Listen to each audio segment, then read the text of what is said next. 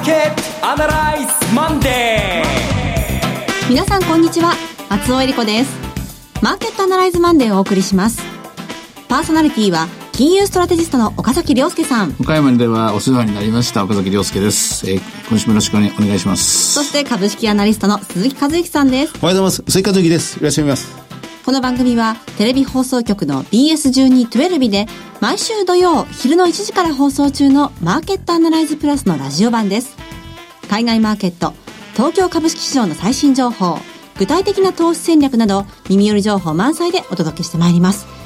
えー、お二方は先週末は岡山ということでしたけれども新幹線のトラブルもあったりまたねいろいろあったようですね。いろいろあったんですけども。内容は濃かったと内容はもうめちゃくちゃ濃かったですね、はい、めちゃめちゃ濃かったですけども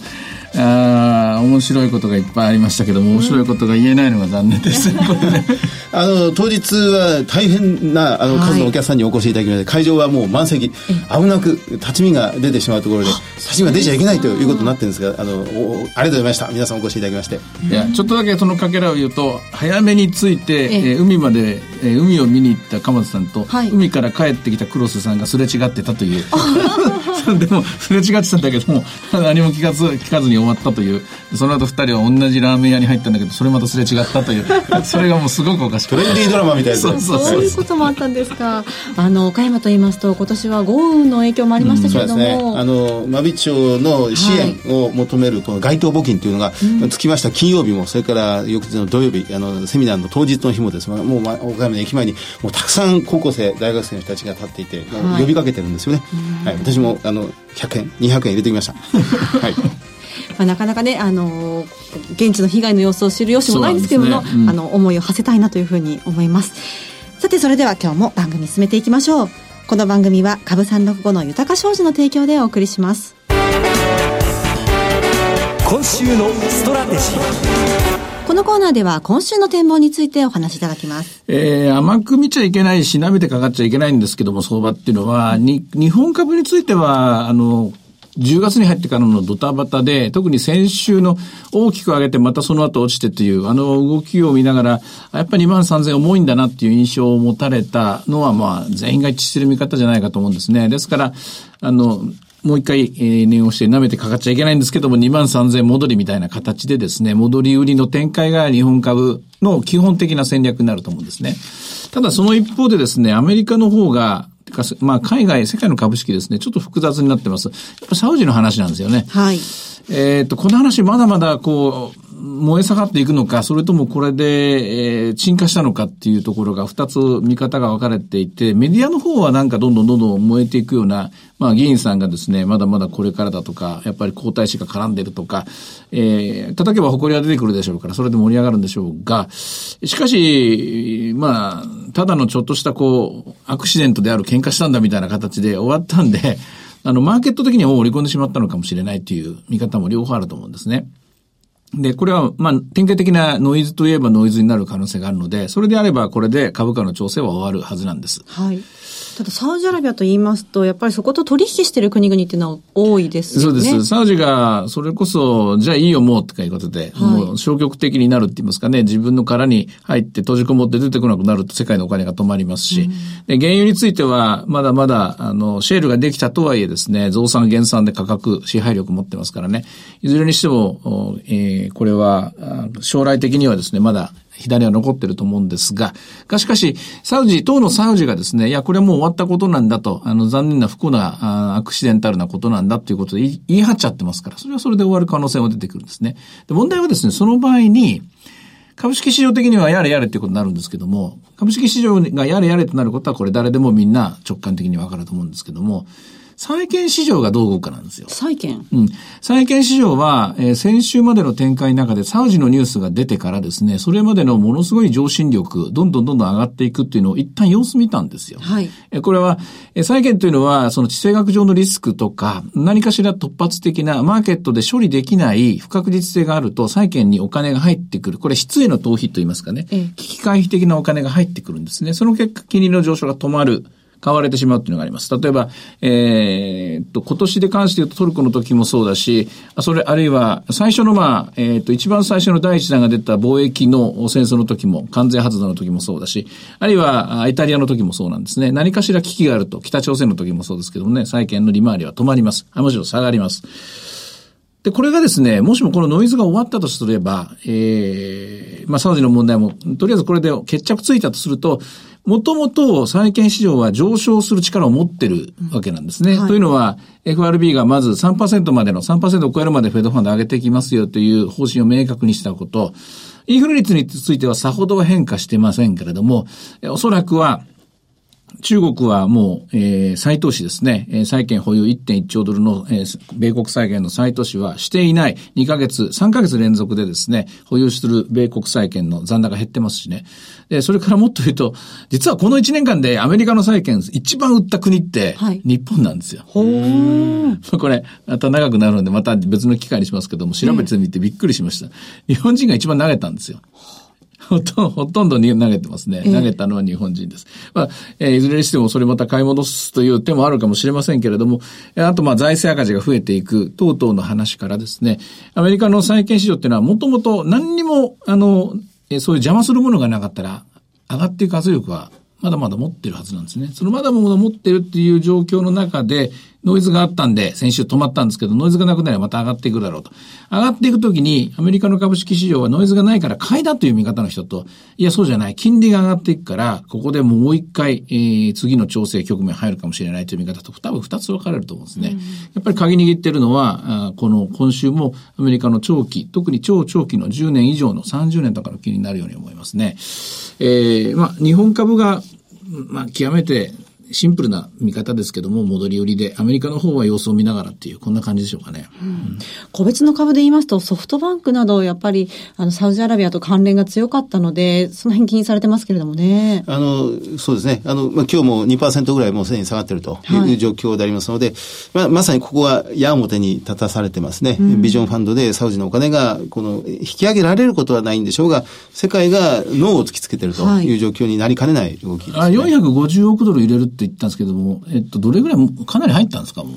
入ってるんでしょうね。すみません。とか、そこがね、ど、どういうふうに把握すればいいのかな。サウジのお金っていうのは2種類あるんですよね。はい、大きく分けて、あの、ソブリンウェルスファンドとしては。で、合計合わせて8000億ドルとか、まあ何千、何千億ドルかあって、で、単純計算するとそれの5%ぐらいを、ソフトバンクの、あの、ビジョンファンドですか、それに入れるっていう話だったんですけども、5%っていうのは、はい、あの、機関投資家の話で言うと、やっぱかなり大きなお金なんですよね。で、それをいっぺんに掘り込むことはまずありえないと思うんですね。ええやっぱり少しずつ入れてると思うので、ですからそういう意味じゃ、もう全部入ってるとしたら抜かれる可能性があるかもしれないし、まだ入ってないとすれば、えー、ペースを遅らせていくっていう可能性もあるでしょうし、いずれにしてもこれ、審議のことがよくわからないのでですね、もう少し、この、えー、ソフトバンクをめぐっての展望っていうのは、えー、結論を出すには時間がかかるかなと思います。ただ、一つやることは、そのソフトバンク型のビジネスモデル。型、はい、うん。要するに投資ファンド型のビジネスモデルですね。はい、どんどん投資していくっていうことについて言うと、やっぱり今起きている地政学上のリスクは、世界のお金持ちの一角が、ちょっと滞りそうな形になってますから、ええ、ちょっとこれ鈍る可能性ありますよね、全体としては。さあ、そして今週なんですけれども、まあ、アメリカの大統領選挙、中間選挙は11月の6日投開票になってまして、はいまあ、あと2週間ほどですよね。アメリカが今後どんな風な手を打ってくるのか、あの、中国との関係性も気になりますが。とにかくもう株が下がってきたんで、トランプ大統領は大慌てで。そうですよね。もうとにかく減税するぞと言ったりとか、はい、財政赤字赤字減らすぞと言ったり、もう尻滅裂になってきましたよね。株価がこれにも反応しなくなってきたっていうのは、まあ、これがただのポジショントークっていうか、はい、まあ、あの、まあ、くて耳耳障りのいい話といいますかね、選挙にこう、まあ、向けてのキャンペーンだということを知ってるからなんでしょうね。ですから今何を発言しても対してですね、えー、対して影響は出ないと思うんです、発言では。はい、ただ、あの、通商問題とか外交問題っていうのは政府の特権なんで、うんえー、何かしらその、上げた拳をもう一段振り上げるみたいなですね、そういうことが出てくる可能性があるんですね。だから、ネガティブな、あの、同活外交がさらに同活の同を深めるっていう可能性はあると思います。だけど、マーケットのこれ大体知ってるのでね、うん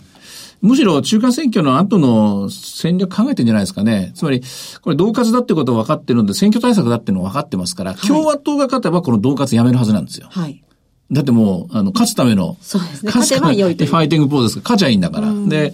あとは株が下がっちゃ困るんで、何か発言があって株が下がったらもうその発言やめるでしょうし、案の定中国についての問題言わなくなりましたよね。でとにかく金利が上がってるのが株が下がる原因だということで、金利上げるの上げるの財合唱になってきましたよね。はいまあ、とにかく、あらん限りの手立てをつから使って、なんとか勝つ方策をた、た取っている。ということは、共和党が勝てば、あそれは、あある程度収まる。逆に共和党が負けた時ですよ。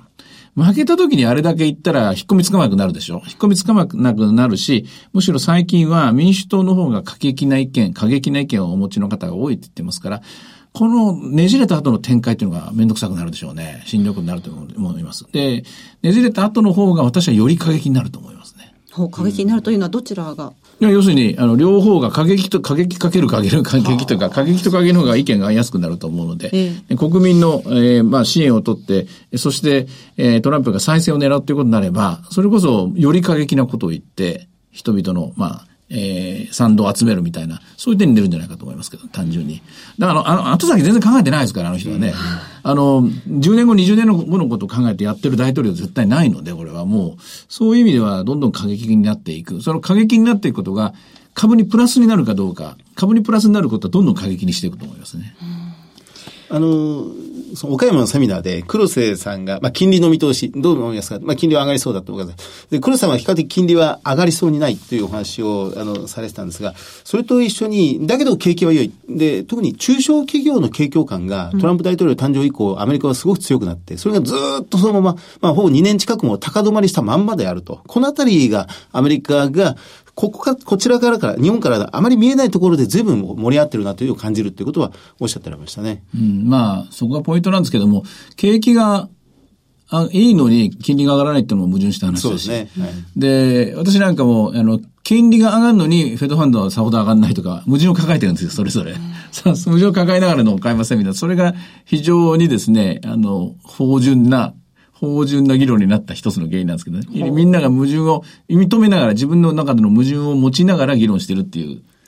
まあ、なかなか実にマーケットの縮図です。難しいという。でもう一つ矛盾といえば、このえ多変量解析の専門家というのが、まあ、黒瀬さんなんですが、あの、いや、クオンツ分析の親玉みたいなことを黒瀬さんは日常的にやられてるんですが、その多変量解析の観点から見ても、ここ1、2ヶ月の株価の変動、特に9月から10月にかけての株価の上昇、日本株の上昇は、ほとんど説明がつかない。あ説明がつということもおっしゃってましたね。大変量解析っていうのは難しい言葉のように思われますけども、じゃあ大変量解析何かっていうと、例えばか金利がが上がりました、金利が下がりました、金利の影響、為替の影響、何の影響っていう数字に現れるものをどんどんどんどんこう、どんどんどんどん y イコール x1、x2、x3 とこう、いろんな変数ではい y を決めましょうっていう、こういうモデルなんですよ。でも、数字にならないことで動いたら、これはわかんないんですよ。いわゆる残差項ってやつです。残差項。残差項がものすごく大きくなってるってやつで。で、それをまあ、えー今の時代では一応すべてを、こう、あの、えーどういうんですか、自動販、自動売買って言いますかね、こちらの方のせいになってるんですけども、しかしこれやがてはわかると思いますよ。何のせいであったかっていうのはね。で、残差項っていうのは一番経済の中で大きな残差項は何かっていうと、技術進歩なんですよ。技術進歩。技術進歩っていうのは、これは、す 要するに何かの総額、あの、多変数、多変数分解ではでき、で、でも分解できないんですよ。要するに他の GDP とか項目とか何にも計算できない。はい例えば人のせいだとか何のせいだとか、あるいは金利のせいだとか、えー政策のせいだとか、えー財政のせいだとか、なんかいろんなことでぜ経済経済指数分けていきますね。分けても分けても分解しても要素分解しても答えが出ない。なんだこの余りはっていうと、これ技術進歩なんですよ。なるほど。連続的な変化じゃないんですね。突然変異で出てくるということなんですねと。なると、ますます弱いにくいとそうですそうです。でもこれ長い目で見ればこっち削るのが見えます。さあ、では今日の株三六五の動き見てみましょう。はい、えー今日は現在768円、割としっかりしてますね。寄り付きは622円でしたが、その後お475円まで下がったんでしょうね。で、その後807円、現在は763円ということで、えー株三六五ベースで見ると、金曜日のおニューヨークベースの終値ですね、東京の朝6時と変わらなくなってますね。はい。それから為替の方なんですが、今週は方向性はどうでしょうか？うん、さっき言った通り、えっ、と、ドイツがなくなって金利が上昇するということであれば、ここれはドルには強くなっていく要素があります。しかし、ノイズがなくなって金利が上昇して、その結果株が下がるとっていう、というパターンになると、またこれ、先週と同じパターンなんです。リスクオフになる可能性があると。これまた複雑系です。えー、あの、順序立てて、その考えて、えー、1が出たら2、2が出たら3、3が出たら4みたいな感じで戦略を取らなきゃいけないですね。えー、今週はアマゾンやグーグル、マイクロソフトの決算もありますけれども、うんうんどうでしょうね。そうですね。あの、うん、アメリカはいよいよ本格化してくるという状況で、はい、日本もここから始まっていくと。えー、っと、今日、明日が日本電産、東京製鉄という四半期決算の皮切り役が明日出てきますんで、ここから日本も始まります。注目点どの辺でしょうやっぱりアマゾン、アップル、えー、アルファベットのこのトリプル A ですね。はい、この3つが成長に陰りが出ないか、出るか出ないか、全然まあ、あの、びくともしないで、まだますます快進撃が続いてるってことになると、また元のパターンになる可能性を秘めていますね。あの、できれば決算発表の前に、あの、決算発表を契機に上昇する株っていうのを購入できたらいいななんて思うんですけど、本当そんなことってできるのかなと。で努力します。見つけるようにします。はい。まあでもね、あの、あの46良かったら7も大体いいですよ。ああ、そうですか、うん、まず基本的にはそういう目で見てもらえばいいと思うんです。ただ、あと問題はですね、期待値が高すぎるかどうかっていうのがあるんですよね。あの、何のことはない、普通に新聞見てて、ああ、いいんだなと思っても、マーケットが下がってるっていうのは、はい、それが織り込まれてて、あの、例えば10%良くなると思ってたら、株価が4割ぐらい上がってたって言ったら、それはやっぱりやりすぎるやんなんで、はい、その辺のところはやっぱりチャートを見たりとかですね、そういうあの丁寧な判断ですね。ここが必要になるのがこの決算期の仕事です。わかりました。えさて、いろいろ展望していただきました。今週末土曜日には午後1時から放送しています。マーケットアナライズプラスもぜひご覧ください。また、Facebook でも随時分析レポートします。以上、今週のストラテジーでした。マーケットアナライズマンデー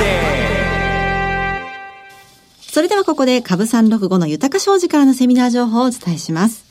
豊か商事資産運用セミナー in 名古屋が10月27日土曜日に開催されます。12時半会場午後1時開演です。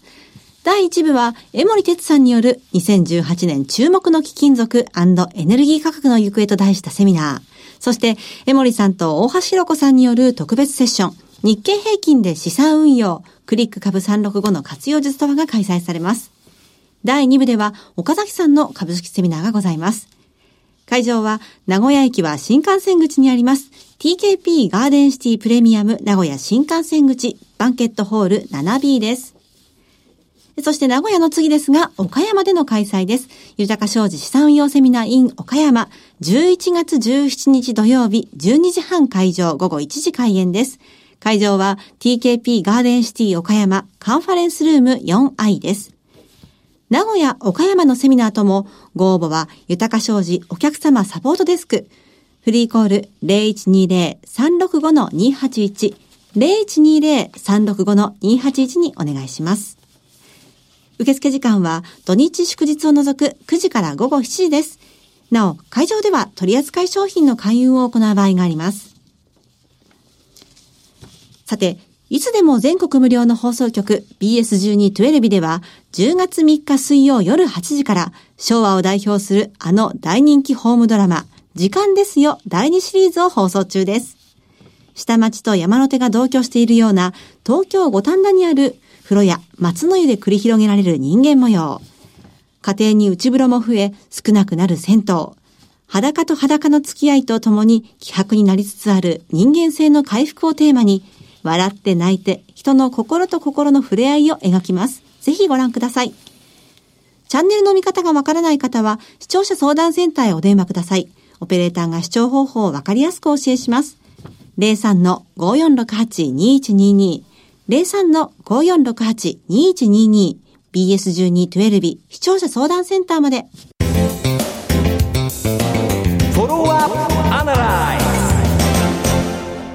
鈴木さんの注目企業のお時間です。本日は何でしょう？はい。あのー、オービック、はい、えー、銘柄コード4684です。えー、こちらに注目したい、見たいと思います。あの、先週の木曜日ですが、日本経済新聞にこのオービックの第二四半期の決算観測記事も紹介されていまして、はい、えー、こちらではあ、日経新聞によれば第二四半期も営業利益は16%増える。えー、18年連続で、えー、過去最高期を更新しそうだという会社です。あのー、名前はよく聞くんですが、オービックのやってるビジネスというのは、いわゆる企業の基幹システムと言われるものですね。はい、ERP、えー、エンタープライズリソースプランニングという、基幹系システムの、まあ、日本のトップ企業、ということになりますね。あの、株式を上場したのが1998年。はい、で、1997年に開発した OBIC7 というのが、この、まあ、看板ソフトなシステムなんですが、まあ、これが日本中で今一番導入されている機関シフソフトと言われてまして、えー、全国で2万社が、えー、これをもう利用していると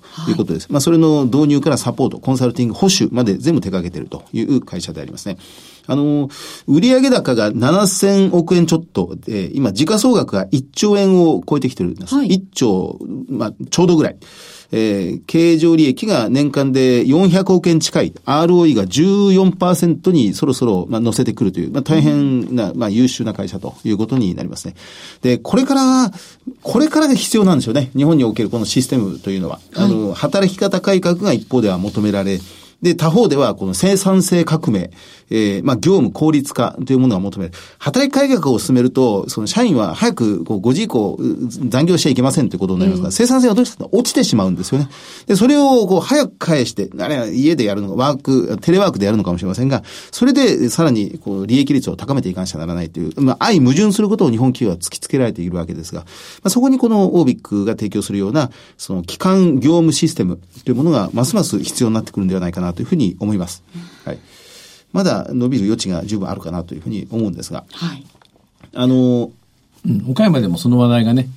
あの、システムというか、えー、レガシーと言われてそうなんです。レガシーシステム。うん、はい。あの、2025年の崖問題っていうのは随分あるらしくて。えー、2025年。2025年、あの、段階の世代の方が一斉に75歳以上、後期高齢者になっていくというようなことも2025年と言われてますが、企業においては、その基幹システム、レガシーシステムと言われている、もうブラックボックス化してしまっていて、中でどういうシステムが起こるマニュアルすらないっていう、はい、それを保守、点検する人がどんどん定年で辞めてしまう。はあそれが2025年に日本企業において大変な問題になっていくというふうにどうやら言われてるみたいなんですね。はい。でそれに向けて、これ、経済産業省今大変この深刻化でな、深刻な問題と捉えていて、その多少補助金をつけてでもこのシステムを変えていこうという方向に少しずつ動き出しているそうなんですね。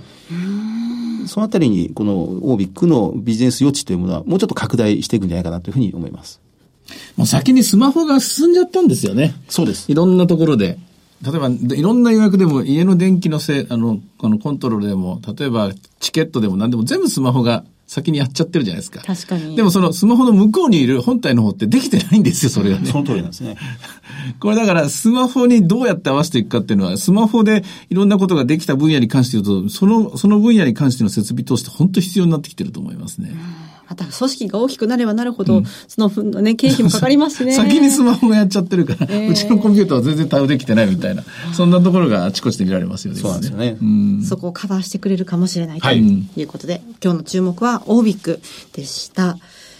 えー、さて、マーケットアナライズマンデー、そろそろお別れの時間です。今度の土曜日の放送は、うん質問会。はいそうです。えあの岡山で たくさんまたいただいてますんでそうだったのか、えその岡山の次の熱をね皆さんにもまた放送の方でもご覧いただこうと思います。わ、はい、かりました。はい頑張ります。はい。で ここまでのお話は？岡崎亮介と。鈴木和之と。そして松尾恵理子でお送りしました。それでは今日はこの辺で失礼いたします。さよなら。この番組は株三六五の豊か商事の提供でお送りしました。